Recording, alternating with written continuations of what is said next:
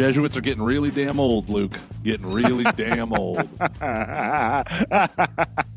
Starting quick time in five, four, three, two, one.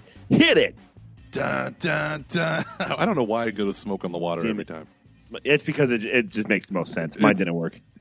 I don't. I don't know why I don't say when you say Going. is it working now? Yeah. When you say hit it, I feel like that's more of a Beastie Boys intro. Hit it. You know, like hit it. You wake up in your school and you There don't want to go. you ask your mom, please, but she still says no. Mm-hmm. Luke's going to listen to this album a lot in 2007. Oh Couldn't man. tell you why, but he had it up to 11. Burn. That was stupid. I'm sorry. So I hate the fact that I stumbled onto Twitter today. can we can we talk about the twitters? Because I've got stuff from uh, uh, uh, uh, uh, last week.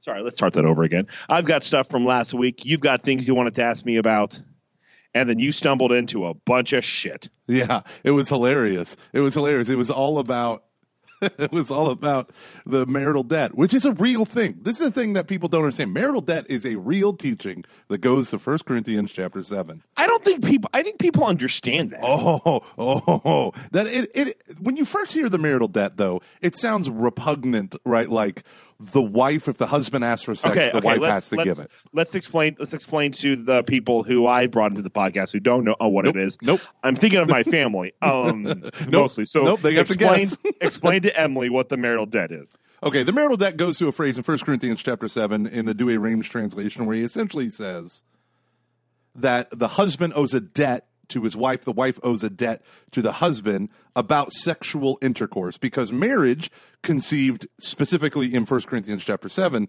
is a remedy for concupiscence or our disordered desires, right? So the idea is the desire to procreate, to have kids, and just to have sex is so powerful that God created a illicit form of that called marriage. So if you're going to burn, it's better for you to get married. Married. That's what St. Paul says. So there's a lot of background and sleuthing you could do about that verse, but the whole idea developed quite early on in the age of the church based off of 1 Corinthians 7 that the husband's wife husband's body is not his own it belongs to her her body is not her own it belongs to him in this mutual exchange of Fluids. of fluids of of of slick bodily fluids and so and so uh and We're on a roll. We- two minutes in. two minutes in and two white claws in am i right Two Up minutes top. in and 30 seconds uh, longer than our usual.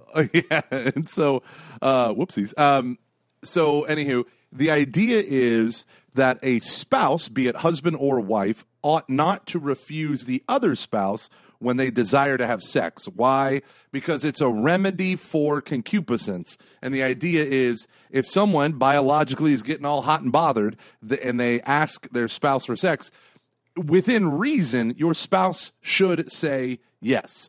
And one of the things that I've discovered while being a fake marriage counselor, because I'm not a marriage counselor at all, but people come to me with their married problems, is I find that the first thing that goes in a relationship, first is there's trust, and that kind of gets whittled away, and then sex. So often for many people, sex is a way to either A, build trust, or B, after building trust, build something that, you know, that build up the rest of the relationship. That sex is a marital expression.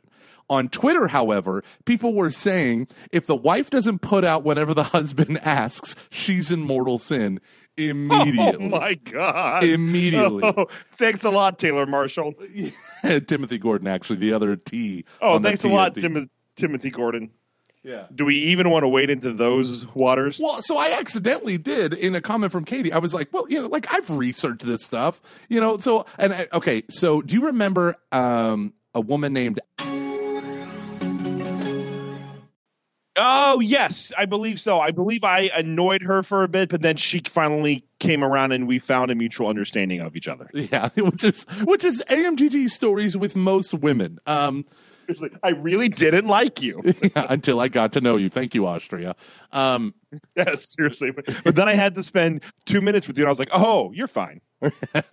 then I was forced to be in a foreign country with you, and I thought this is doable. Okay, no, she had written asking some questions about this a month ago to the other podcast, and oh, what the hell? I know, right? And it started me off on this whole thing of reading number one, the Summa, and a bunch of other articles, and so I came to it, and no, I was like, um, now it's it, like in my head that the reason why she wrote to your other podcast is because she doesn't like me. Oh, poor broken Luke. Um, it's probably true. so she, uh, no, she told me in the email that she hates you. Um, just kidding, just kidding. But so, anywho, so that's why I was like, I see this tweet from Katie and uh, Katie Prejean, and I was like, well, I have to say something. And so I say something. She's like, "No, I don't. It's a trap. I don't want to get into." it. I'm like, "But it is a teaching of the church. We can't just ignore this 2,000 years of teaching because it sounds like it's saying a husband gets to go to town on his wife, and it doesn't matter what she I- feels." I'm going to play a little bit of um devil a little bit of devil advocate here because I saw what Katie was saying because I um follow her and I and um I follow you and I only care to like Twitter's weird because um I, I just like it's the algorithms are just weird. It's Yes. weird what you see and what you don't see. yes. And so, um, I didn't see any. I just saw her commenting on it, and then like you, um, and then you telling her, and I was like, I think like you both were saying that, saying the exact same thing, but I think she was coming at it from a little bit of like a different angle of trying to speak to those to like the Timothy Gordon wacko nut jobs of the world and like you were trying to say and feel free to say you know that i'm wrong you're right but you can't throw away like we can't but you have to confront this as being like a fact as well Right, right. So the the funny thing was the way the algorithm served it up to me was just a funny tweet from Katie with the whole "it's a trap." She's like, "I'm not going to weigh into this because it's a trap." And then so she was- gets a lot of shit i mean she, she, just, gets she gets tons lot of shit. Oh yeah, way and more I than don't. most men do Yeah, and I don't because I'm rare. Like when I come on there, I come in, I virtue signal, and then I fight fade away. Right? I make some. actually, I'm like really quick. I do want to bring this up. So about uh, three weeks ago, I uh, had a tweet that said it's crazy the amount of like, and I, and I did try to like, I did try to like preface it by saying, listen, I'm more of a Catholic blabber than a than a, a Catholic speaker, but I- I have noticed that on Twitter. Um, Catholic women speakers get way more crap than the guys do. Because if you think of the amount of shit that we've heard from people like Arlene Spence, well, I mean, stuff that's been said to them that they have told us about, that like are uh, that Arlene and like uh, uh, and Katie McGrady has heard, it's insane. Oh yeah. Oh yeah. Oh yeah. It's oh yeah. it's just like it's so astronomically higher than ours. So, anyways, I just wanted to bring that up. Continue. Yeah, no. So I just got that one tweet, so I responded. Well, like it is a teaching. Like we can't. So this is one of the things that intrinsically frustrates me about the post JP two theology of the body, because so many people don't have. I, don't even want to say a Thomistic, an Augustinian understanding, which you know Pope Benedict was very Augustinian, because we don't have a, a thorough training. We get the Catechism, and then we get JP2's immersion into theology of the body. That I mean, he'll take certain things that, unless you're aware of the prehistory, I think in a lot of ways he assumes it and then builds upon it, and we only get the builds upon it in kind of like the modern soup that we live in, and so we like when when often young Catholics are exposed to the wider tradition, we like revolt against it. Like for someone hearing, if a wife refuses sex to her husband, she's in mortal sin. Like if I were to say that to any modern woman, they'd be like, "Well, then who gives a shit?" Like this this is ridiculous. This is literally the dumbest thing I've ever heard. So my hope was to like ease people into that teaching without it sounding like ridiculous I think you, I, I don't. Are you like um just because you brought up her, her name earlier? Like, are you saying like you were having this conversation with Katie or with other people No, no, about no, your no, the conversation that started with her? Good call. The conversation was raging. This is like fallout from Matt Fradd's interview with Tim Gordon that went on YouTube with the Matt Fradd show. Yeah. Do we And- touch that, or are we just gonna kind of be like, yeah? Yeah, that was awful. um, actually, I thought Matt did a good job, like constantly pushing back. But whatever. When you have I someone like I, I haven't heard it, so I, I don't know. I, I just feel my heart breaks for him because he's my friend. Yes. That's all I'm saying. Glenn, he said, just imagine how Luke would struggle if the entire Catholic right wing of the church immediately attacked him all at once. He said, that's what it feels like. oh God, I got okay. I'll Yeah. I, I did get a text from him, but I was busy that uh, and I felt bad. I wasn't wasn't able to Oh, I, I, imme- I, I got that text when I was driving to work and I pulled over or I uh, pulled into my office and immediately called him and stuff. But we talked about it. But I thought he did a great job. He like constantly kept pushing back and then just kind of started to move on. But Timothy Gordon, so basically this Twitter debate was raging and the algorithm just served me Katie's thing. And then so when we were talking, what I was trying to do, I was it, it, in reality, I was agreeing with her, but um, because of the Timothy Gordon episode of the Matt Fradd show on YouTube, I had started reading Casti Connubii, which is uh, the first condemnation of the modern uh, embrace of contraception from uh, the Protestant world in the 1930s, and then the Pope wrote Casti Connubii. And then um, I read Rerum Novarum because of me and you and the whole wage thing right? And I found, oh my gosh, it's so funny. I think Rerum Novarum says it so much better than the Catechism. Anywho, um, that tells me how wrong I am. Um, Talked about that last last week. Oh, that's right, that's right. So, anywho, so I had this fresh on my mind, so I was like, oh, let me find that quote. And so, because her whole thing was, you don't just get to like, it's okay for Who's- someone to who's say, her? uh, Katie, it's okay for people to say like, I don't want to have sex right now, and for your spouse to respect that. And so I was bringing up um, in Casti Connubii, it says um, basically he talks about the mutual molding of husband and wife um, is meant to be more than just not looked upon in the restricted sense sense as instituted for the proper conception education of the child, but more widely as a blending of life as a whole and the mutual interchange and sharing thereof. That sounds like a very JP2 type quote. And then he says, by the same love, it is necessary that all other rights and duties of the marriage state be regulated as the words of the apostle. Let the husband render the debt to the wife, and the wife also in like manner to the husband. Express not only a law of justice, but of charity. So, what I was trying to do was, I, I pasted this thing, and she was like, Are you disagreeing? I don't understand what you're doing. And I was like, "Mm, No, no. Well, first, he's saying it's not about just justice. Like, I have a debt that you need to, or uh, you have a debt that you owe me because I want sex right now. He's also saying it's a part of charity. And it's not just about making babies, and that's the reason for coitus. He's saying it's about the mutual molding of husband and wife. It's about what he calls this beautiful, the conjugal faith and conjugal love. Um, and he goes right back to Augustine. This is paragraph 23, 24, 25. And so I thought it was so beautiful in Casti Connubii. And I was trying to relate that to her, and I was bumbling all over the place. So then I went and got a quote from Thomas Aquinas from the Summa that said, um, Is a husband obliged, basically, is a husband obliged to have sex with his wife, even if she doesn't explicitly ask for it? And Thomas says, like, even if she doesn't do it explicitly, implicitly through certain exterior signs and suggestions, the husband ought to be attentive enough to pay the marital debt. And and she was like, "What are you saying?" And I was like, Thomas Aquinas is talking about having that when the when the woman's got her swagger on, the man should be attentive, be like, "Oh damn, she's looking at me with those hungry eyes." But I, I What do you think mean? what she was, I, I guess I'm having a hard time. Like, like, what are you getting at though? So okay, like because you're saying that you agree with her, but then you're saying like you are I'm bringing up this all this stuff, and then like she's confused, but then you keep saying more. Like I, I guess I'm just kind of like. What, what's like? What's I mean? I get your point. Of what like like why? No, because we were just going back agree forth, with her, why Jackie you Francois was chiming in. trying to, 'Cause there was like, a bring much up, wider conversation that got filtered in into the conversation, and it was funny because like I would add a, a response to her tweet, and then she had already responded to her tweet, but I didn't see it because of the algorithm. So they were like stacked on top of each other. And I was like, I was like laughing and joking about it. And she sent me a text. She's like, "Are we cool?" And I was Oh, like, okay, "What do you mean? are we cool? Of course we are. I'm agreeing with you. I'm using papal teaching to agree with you." Oh, I'm because I was confused because. I, okay, I, in- thought you were a- try to like because show I feel her, like certain like I agree, times but we- there's this, and I wasn't saying that she was doing this, I- but I saw it in the in the thousands of comments that started coming, and I read a little bit, not on our stream, but on the wider thing. I read a little bit of it, and I was like, oh god.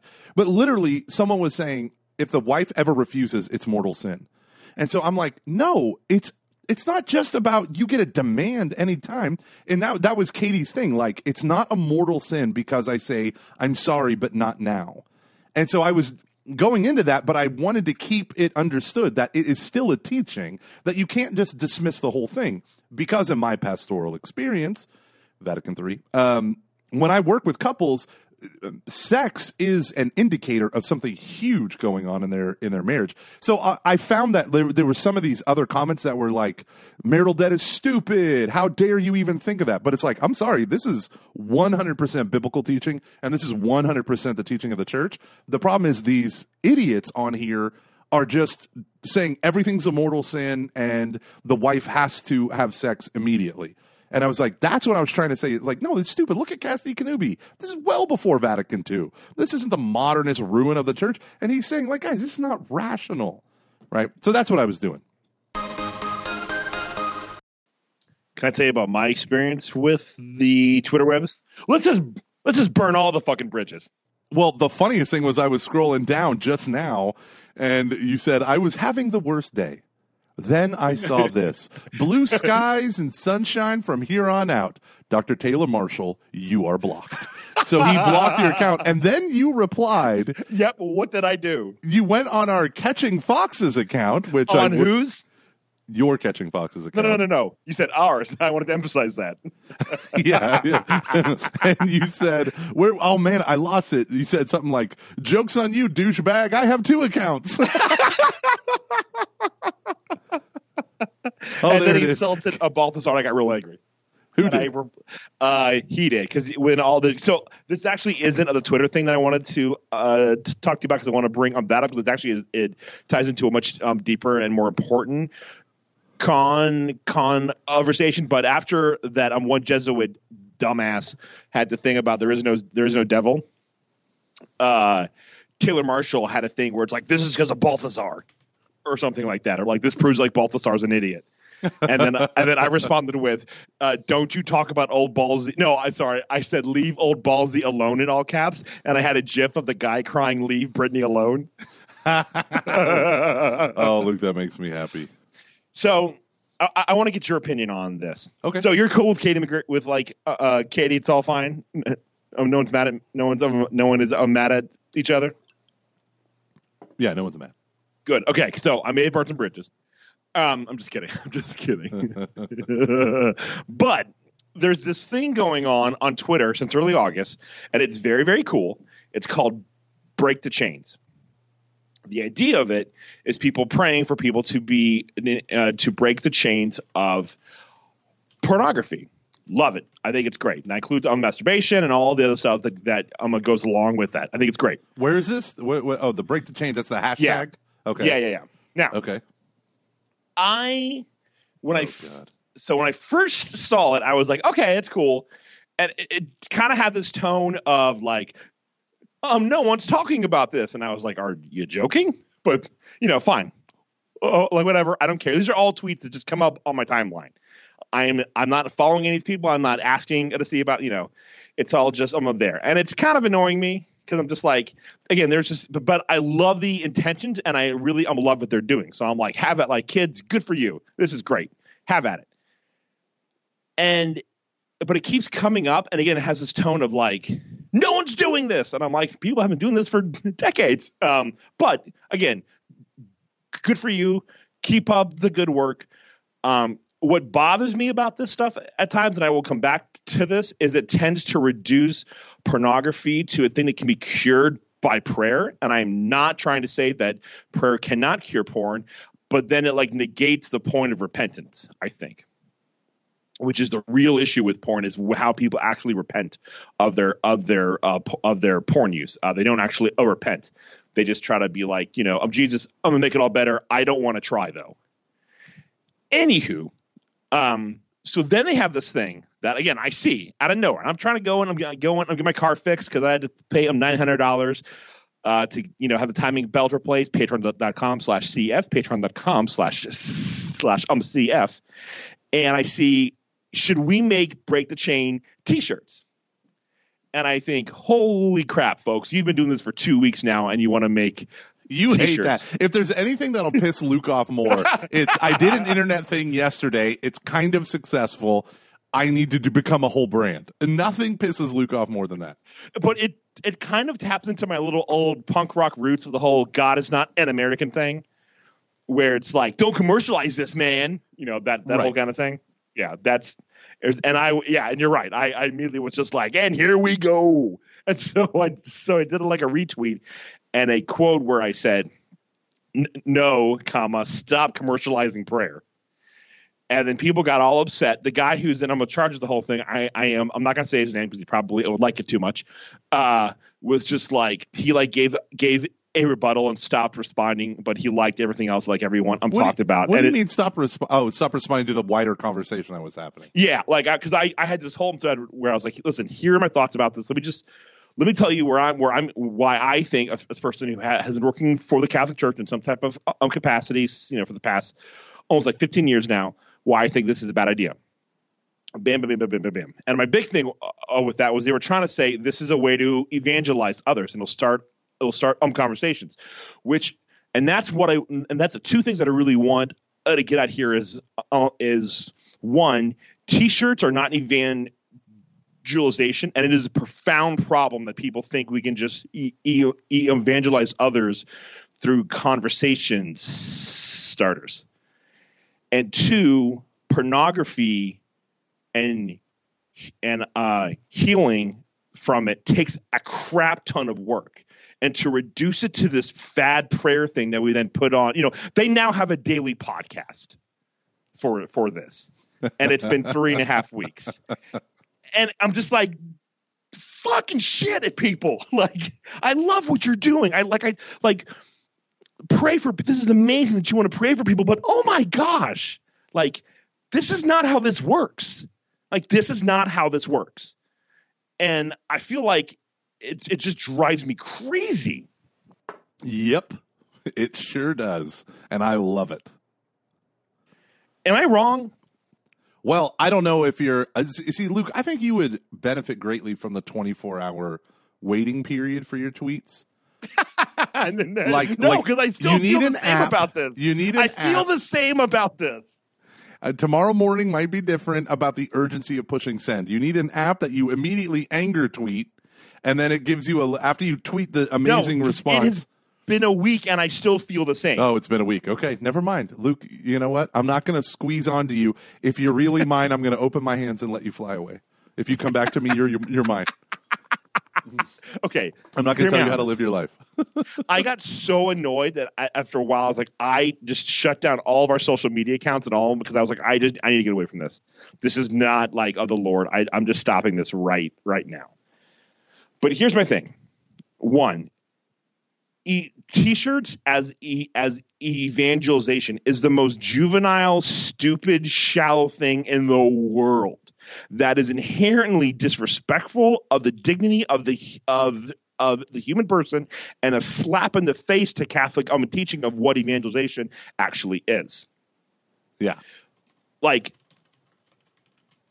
you say yes, as in you Yeah, agree, I or you hear what I I'm agree. saying? Yeah, yeah, I Why? agree. Like, like, I, I want to kind of like, why do you? I'm, I'm not trying to like pat myself on the back, but I, I, I want to hear um, your thoughts. Like, why do you agree? Okay, so I will say this: there are certain contexts where wearing a certain T-shirt to start a conversation can be good, right? Like you know, you have the Blessed Virgin Mary on your shirt. You can start conversations neat, but evangelization that is successful ninety nine trillion times. is because of relationships where you're investing in the other as other, not where you're like uh, the the trying to provoke someone into a response. Oh, hey, what does break the chain mean? Are you against human sex trafficking? Sorta. I want to help people break free of pornography by praying the rosary. Like, there's an element. This is why I hate that type of evangelization techniques where you tell people like, this is how you manipulate every conversation to insert Jesus and salvation. Is I don't think that's that's honest. And there's a level of like, like if they were to wear shirts that say pornography is destroying America, hashtag break the chain, or something that is a lot more prevalent, I think that there can be an avenue there. But um, and I go back to the March or not the March for Life, the Forty Days for Life, where they started with this pilgrimage walk or whatever through San Francisco, and they all wore huge pro life mottos on their T-shirts, but they were trained people who had information ready to pass out you know like conversate i don't know. To me it's just like it's a way for people to say we're starting a conversation but it's really to make money I think it's just a way for people to say, "I want to talk to you." A, um, allow me to talk. It's like they don't want to hear the other person's story. Yeah. For one, they they they want to be heard. It's more about being heard. And evangelization is not just proclamation. And if you look at Evangelii Nuntiandi, um, evangelization in the modern world by Pope Saint Paul the Sixth, like he like gives you an outline for what for what what evan for what evangelization is, and he says there it's a rather complex process. Like there, this thing has a lot of weight to it and has a lot of um, a, a, a, a lot of dimensions. And I and when you read that, it's why the T-shirt stuff just seems so stupid because it's not really evangelization. It's um the T-shirt I, isn't evangelization, but they're saying it's a gateway to evangelization. But I don't think it actually is though, because you're you're trying to, um, you're trying to get permission to proclaim to them the gospel. Okay. Which is what you were going for. Now that that is an aspect of of evangelization, but it's not evangelization itself and you're coming at it from a standpoint of you haven't been invited to talk. You're you're trying to um, you're trying to manipulate your way in there, and I, I I just think it's very dehumanizing. Okay. And it's why it ultimately doesn't have any sort of appeal because it's not like where's the renewal of like humanity? Where's the entrance into community? Where are the acceptance of on the signs? Where's inner adherence? Where's all these right, other this parts? Is all, I mean, it's not like you can have all of those at once. Yeah, that's right. But like, but but that's my problem. It's a hit it and quit it thing. Well, it could be, or it could be the beginning of a conversation that leads to community. But it's not to... going to be because you're not. You don't really care about that person. You just care about being heard. Can I tell you a story? A short story, I promise. Yes. Okay, maybe. Uh, in Soviet Russia, a guy was like the judo world champion, and then he was recruited by the Soviets to beat the hell out of people for As the, you do. for the Soviets after he after the Olympics. And going into crush you. Yes, and so Soviet Russia. No, so he goes and they storm into this room, and the room is where the Orthodox are celebrating the Divine Liturgy, and he just beats the shit out of everyone there. Right, puts them all in traction. They don't arrest anyone. They don't charge. They're just roughing them up, and every week they go and they rough them up. And sees this woman, and she's young, gorgeous, twenty two, something like that, and he beats the hell out of her. Right, I mean, like just punches her face repeatedly, all this horrible stuff. He goes the following week or two weeks later, they raid a place and he sees her again with bandages all over her face and she's at mass right? She's at the divine liturgy. And he is like what the hell? I didn't you know so he takes they take a handful of these people they take them back to their headquarters and he st- sadistically tortures this girl from the heels of her feet all the way up to the back of her neck. Throws her back out on the streets finds her again at, at, at another mass like a month later and she's just her body is a wreck. He's destroyed this gorgeous, young, vibrant young woman. Um, and as he, as they're beating people up and you know dispersing the mass, uh, he finds a Bible and he rips out one page. Okay, now it's a little bit different, but so then he goes back to his barracks or whatever, and he gets changed and he goes to his apartment and he reads this page, and it's from the Gospel of Luke and fittingly for you. And he reads it over and over, front and back, over and over and over and over again. And then he goes and he searches the streets and he finds this girl and he's like, Why am I hurting you? I've never read anything more beautiful in my life. Why are you the enemy of Mother Russia? So then he finds out about Orthodoxy, finds out about Christ, becomes a convert, and then is executed by the Soviets. Right. Now, I'm not saying these are entirely the same things, but the analog is there was one weird, bizarre entryway, which was a single piece of paper, right? That brought, that started then uh, you know, obviously it's the sacred word of God, not a hashtag on a T-shirt, but it started a it started a conversation. It started him seeking out. It started these things. There have been people who have been evangelized by a brochure, a flyer, you know, a tract. I know people that have had conversions because that's where it started, but not that's where it ends.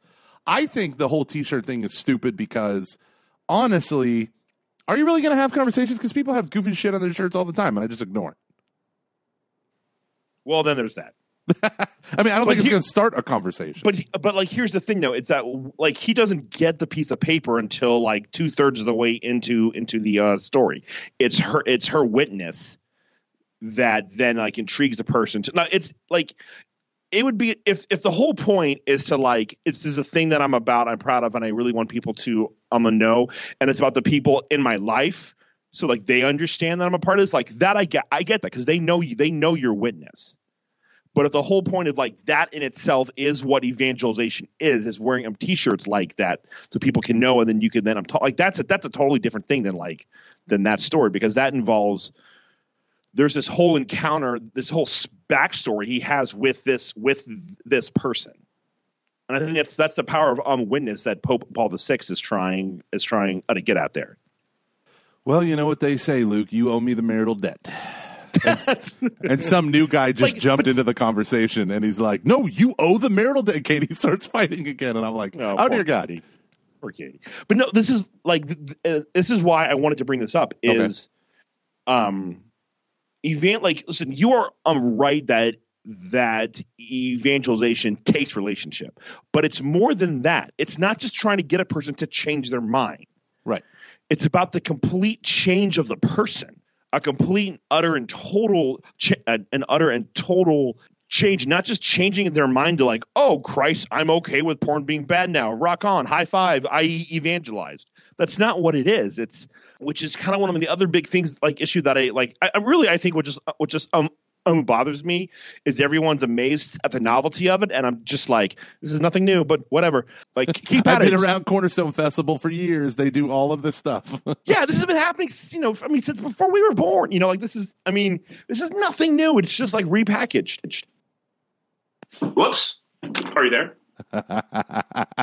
Someone must have was so animated you unplugged your USB thing. Hold on a second. It's been one week Okay. since you looked at me. Are you there? Yeah. There we go. Okay. And then a bunch of people got all pissed off at me because they were like, what if you sell shirts for your podcast? Which I'm like, we're going too soon. And um, like, it's the same thing. And I was like, well, no, it's not. But it's Okay. vastly different. Yeah. So you're not trying to evangelize with our podcast. Hell no. You're trying to market for our podcast. Hell yes. And you're trying to make money. Hell yes. No, like no, I, I want it to be cool. I want it to be an ex, I want it to be an extension of us. I want it to be fun, but it's absolutely like, hey, here's a cool thing to buy so I can, you know, have stuff. Yeah. My stuff, I mean, pay off debt, have cool things like, and and and really, I want people to enjoy like what we are doing, and be able to say like, I like this thing, it's cool, and I, I hope that they look good. But it's like, it's different. It's completely different. This is a two, and this is, I, I, guess, like here's where I'm like, am I just a huge asshole because I love what they're doing? What what concerns me, and I see this all the time with a lot of young adults that I talk to who are involved. Not so much ever since I'm not as involved with it with that stuff anymore, but when I was doing um, young adult stuff, I mean, almost at least um, once a month, I would talk to a person who had something, some idea that maybe had a bit of had like a bit of traction, and they wanted to go national. Um with it. I mean, it happened all the Yeah. time. And we talked about that before. I agree. I agree. I think and that's the, great. and the only one that was ever any good out of all those things, out, out of two years of that, was that Catholic woman. That I was like, this is great. Please keep doing this. Uh, this is very important. you're so woke. uh, you're so woke. no, because it was a good idea and it's really cool. And it's- um, no one's doing it. And like this thing, I was like, instead of trying to find how like what are specific things um, that uh, we can pray for, who are specific people that uh, we can pray for, it how you know it how can we make our prayer more powerful, more more specific, more concrete? It then goes to we have a podcast, we have a shirt. You know, I'm just like, Yeah. ah, this is not about the Lord. This is about you now. Yeah. Start Like, with the podcast. and so here's the other thing that kind of I wanted to hit on as well. I would like to talk about uh, that thing that uh, we had a person, um, we had a thing uh, that about like um, lust that was um, sent to us that I thought was really, really powerful. Oh, yeah. Turning from pornography involves repentance, Yeah. which is a turning away from trying to change one's trying to change one's life. Quite often, as Catholics, we equate that to abstaining from a thing. I'm not going to look at porn. I'm going to limit my phone use. I'm going to do this. I'm going to go do that. And that's one little thing. Covenant Eyes is really important and it's good, but Covenant Eyes is great if you're already in counseling, if you're like in if you're like in sex therapy, if you're in going to SA, if you're going to you know SAA, if you're you're actually trying to find con- Is there a difference between SA and SAA? So SA is Sexaholics Anonymous, and SAA is Sex Addicts Anonymous. There is a bit of a difference from what I can tell. It kind of like varies, but as a whole, SA takes more of the traditional Christian approach. Gotcha. To you know, to it all, where it's more like uh, it's only good in the confines of um, the marriage. They might have loose definitions on like what you know is marriage, but then SS, then SAA is is kind of more open. Gotcha. It's what they would like, however you view unhealthy, um, un- unhealthy like sex as. And my problem with a lot of stuff like Break the Chain is it wants to have all of the flash, but not any of the dirt. And the dirt being the hard, the vulnerable. And this is one of the things that that I brought up to them that they completely ignored, but that's fine. Um, is it? Is it? No, no, no. Really, it is because like like they're all young, so they don't get it. Like they yeah. haven't lived enough yet, and that's right. I, I, like, and I and I, I like I kind of wish I, I'm taking an approach of like guys. I love the enthusiasm as the person who's been through, you know, who has a little bit a little more life than all of you. Let me just kind of like this could be so much better than what you were going for. Yeah. Um, real, real like it takes courage and it takes like takes like really vulnerability. It takes a lot of profound like brokenness and trying to walk um, with others. Actually, trying to allow others to walk with you, which um, t-shirts they can't do that. They, they, they can't, which is why they feel shallow because it, it it's it's it, it is a shallow response to a profoundly deep issue. This one thing that was brought to our uh, attention highlights it. Um, do you have that up? Okay, here's the here's a quote. Lust is not sex, and it is not physical. It seems to be a screen of self indulgent fantasy separating me from reality, either the reality of my own person in sex with myself, the reality of my spouse. It works the same way whether with a girlfriend, a prostitute, or my wife. It thus negates identity, either mine or the other person's, and is anti real, working against my own reality, working against me. I can't have true union with my uh, with my wife while lust is active. Because she as a person really as a person really doesn't matter. She's even in the way. She's merely the sexual instrument. And i can't have true union within myself while i'm splitting myself having sex with myself. That fantasy partner i've conjured up in my mind is really part of me. With lust the sex act is not the result of personal union Sex doesn't flow from that union. Sex energized by lust makes true union impossible. The nature of the lust noise interference I superimpose over sex can be many things memories, fantasies ranging from the erotic to revenge or even violence. Or it can be the mental image of a single fetish or of some other person. Seen in this light, lust can exist apart from sex. Indeed, they there are those who say they are obsessed with lust who can no longer have sex. I see my lust as a force that apparently infuses and distorts my other instincts as well eating, drinking, working, anger. I know I have a lust to resent. It seems as strong as sexual lust ever was. In my experience, lust is not physical. It is not even strong sexual desire. It seems to be a spiritual force that distorts my instincts. And whenever let loose in one area, seems to want to infect other areas as well. And being non sexual, lust crosses all lines, including gender. When energized by lust, my sexual fantasies or acting out can go in any direction, shaped by whatever I experience. Thus, the more I indulge in sexual lust, the less truly sexual I become. So, how often when we talk about um, a lust or pornography addiction specifically, does it have this tone that the goal is to have like well ordered lust? like lust towards my like in like a good you know like we view it as like I want to I think because like how we because we put it in the sense of well ordered desires, but it's this idea of like uh, I just have to rekindle. I have to like I have to take the lust I have, and I have to somehow, you know, change it so it's this good. So it's this good thing that can then bring about like union with my spouse. Okay. As opposed to what I think that is really trying to get at, which is that that like lust is a, is a lie. It yeah. is not reality. And that's a thing that you hear a lot uh, within like a lot of SA groups or you know um, other stuff um, like that. That it's about dwelling in reality, and that really when we talk about like what we view as like um, as we as what we view as like a lust and what and what we view as pornography, it is this fake thing that really like pulls me away from real life Yeah. You know and so it's not just as in like sex but like life your actual uh, life itself it pulls you away from that and it takes you out of that Yeah. Yeah. and it Yeah. dwarfs it and becomes this really fucked up thing Yeah. and telling people to just pray it away when this is so common and so uh, entrenched in the way we are raised as kids is a disservice to people, I think. Yeah. And to not be willing to understand how deep and how hard it is to come out of this stuff because it takes a hell of a lot of work and a hell of a lot of vulnerability. It is absolutely possible. And God, I think God um, wants us to go through that stuff, but it is not easy. I mean, you're basically like, like, um, sorry, uh, I, I've been blabbing a lot about this because it's been on my mind for a while. Yeah, no, I I think that as Catholics we tend to go between the pendulum of oh my goodness, the saints are so perfect, I'm lost in porn or whatever it might be.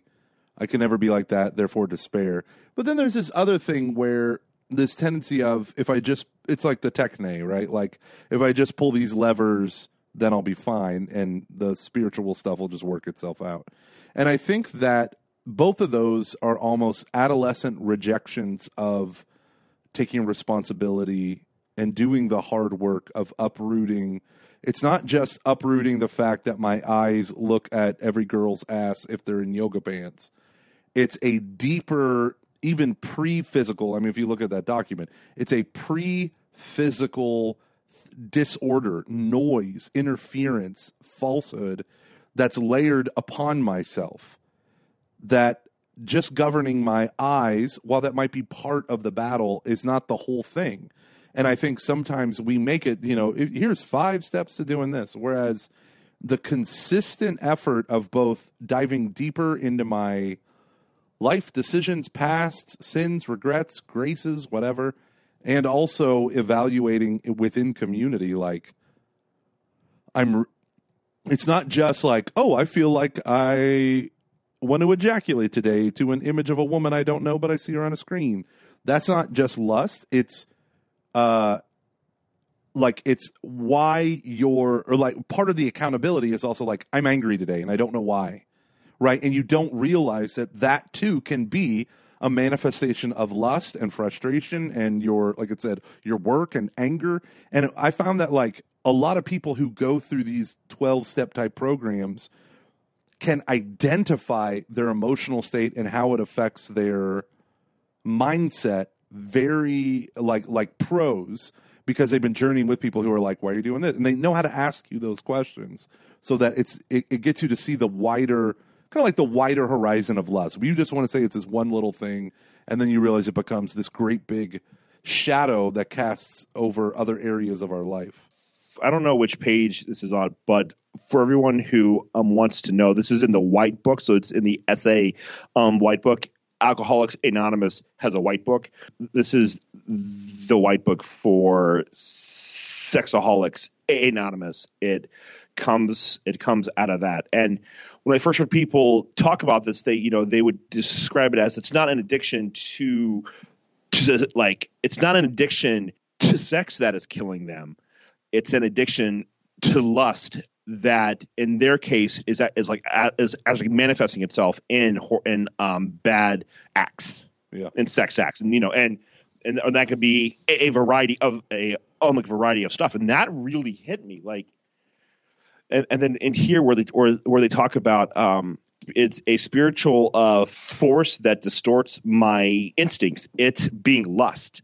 How, like how often does like i mean really like and I, so I, I can't help but equate this, not equate it, but um, there's a priest in our in our archdiocese, Father Jeff Drew, who has nine charges of child of child rape, Um, he is looking at life in jail if convicted on all charges. And I know this priest. He is an acquaintance. If I, you know, I'm not like I'm good friends with him, but if, if I were to pass him in the in these in the grocery store, we'd stop and talk for like two minutes or so.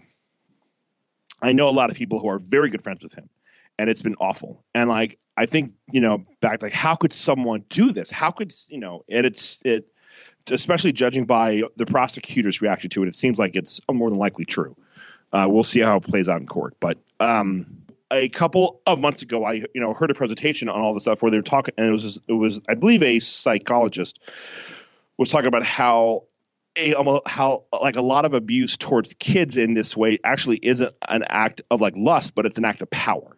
Yeah, I've heard that too. Yeah and you know they talked about in the book how it like doesn't pay attention it doesn't pay attention to age or like gender it kind of like hit me about um like uh, uh, with this like is this a, about a lust for power to be in control? Is this a lust you know is this a lust to dominate that uh controlled father jeff? I have no idea. I am i am i'm not a psychologist. He hasn't been. I'm convicted. so this is just this is just um, where my head's at. My point is though is that if we don't get to this because if you like oh, if you really look at lust, it is everywhere. It is used to sell us, you know, burgers and pop and cars and movies and clothes and all this stuff.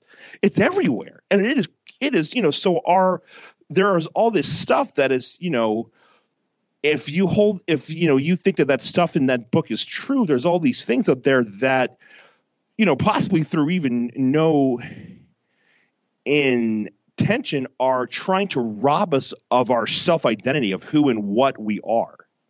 Yeah. And this is really deep, deep stuff that I think this is where the Lord is calling us to find healing. Why does this stuff keep happening over and over and over again?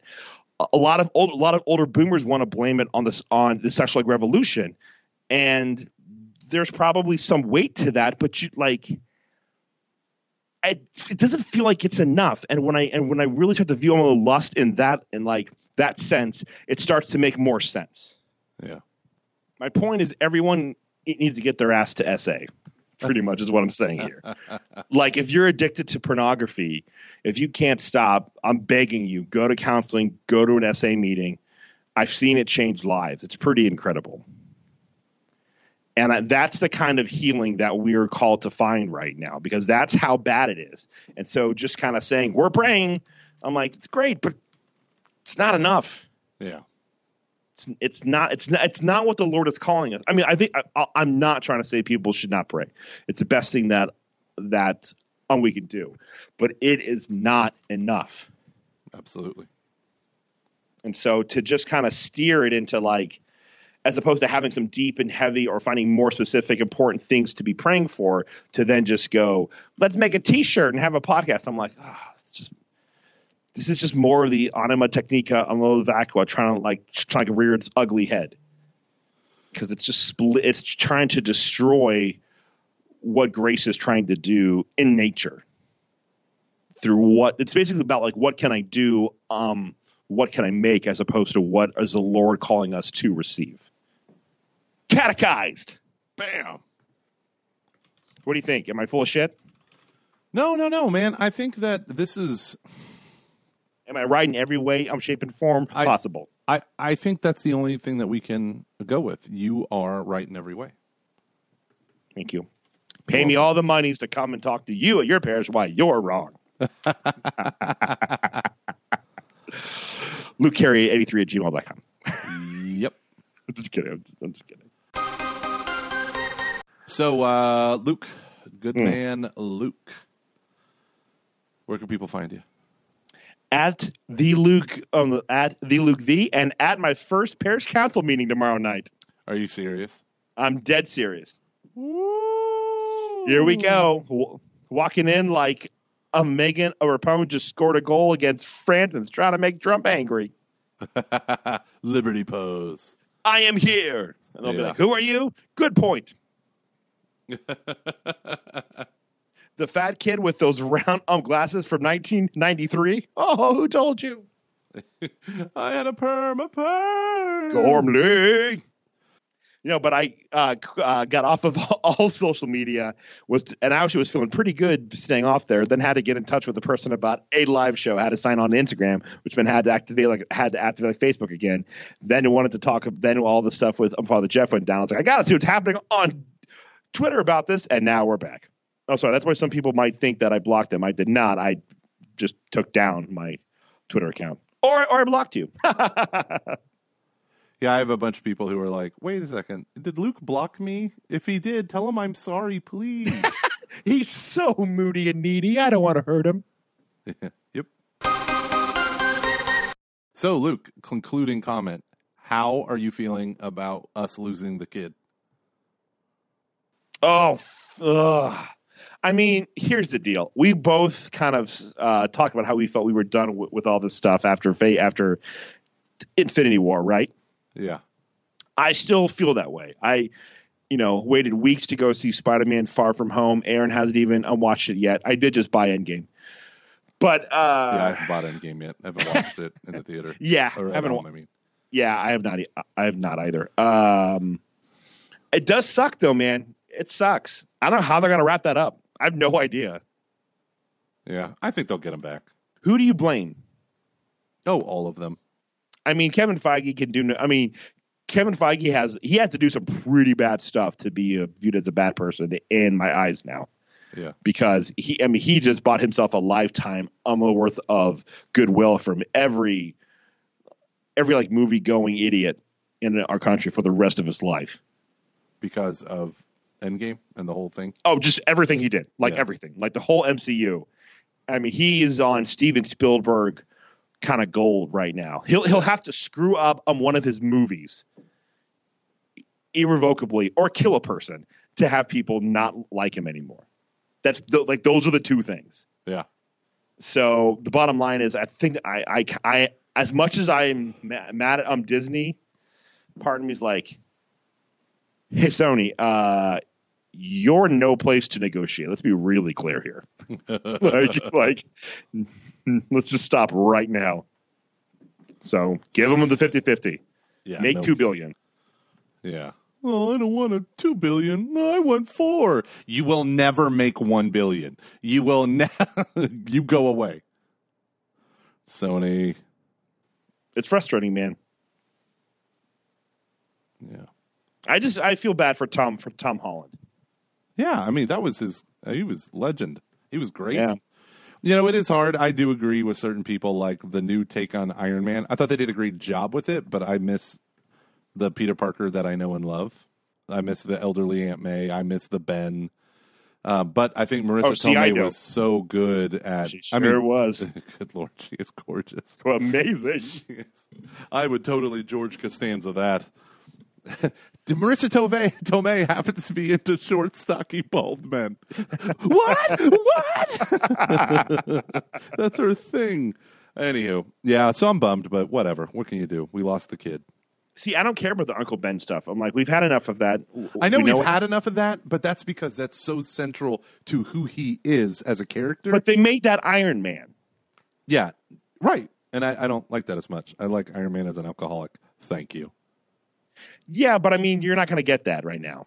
Luke, I know. That's why I'm expressing it. That's why I'm like not as sad, but still sad. Like I think the kid killed it. Um, I think they did such a great job with it, but I just think there there are elements that's like, okay, well, what are they going to do next? Because they can't forget what they've done.